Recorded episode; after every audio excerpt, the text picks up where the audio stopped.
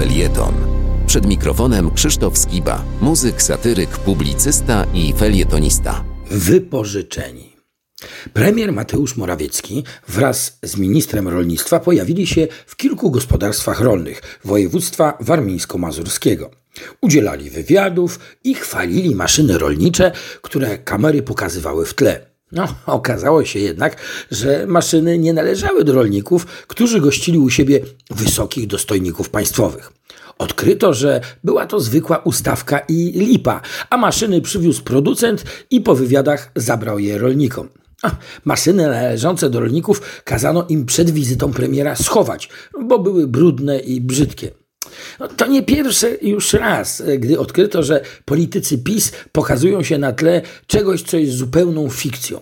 Swego czasu prezydent Duda, chwaląc inwestycje rządowe, pokazywał się na tle koparki, która kopała nikomu niepotrzebny dół i grupy aktorów, którzy udawali robotników. W kreowanie fikcyjnej rzeczywistości bardzo zaangażowana jest rządowa TVP.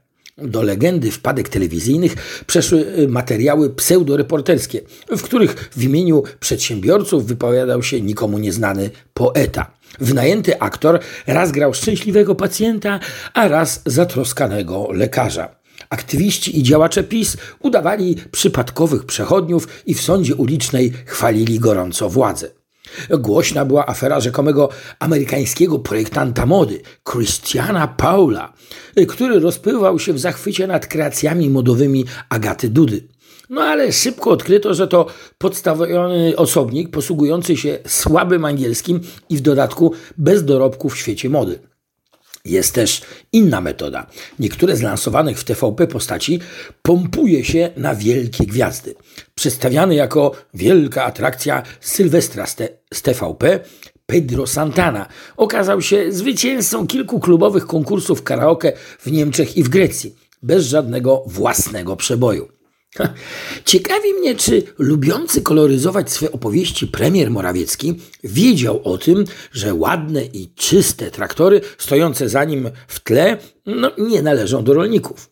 No bo jeśli praktyką jest, że współpracownicy premiera wożą go po kraju jedynie wśród ustawianych dekoracji, no to być może premier nie jest świadomy tego, jak naprawdę wygląda sytuacja w Polsce. Skoro wszyscy rozmówcy są podstawieni, a pytania przygotowane, no to los premiera nie jest godny pozazdroszczenia.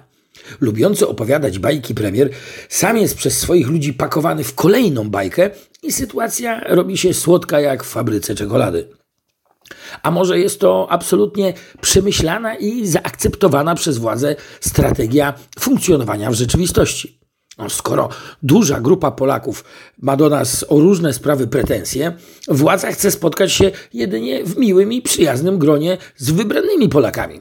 Tam, gdzie miłych jest niewielu, należy ich wypożyczyć i podstawić.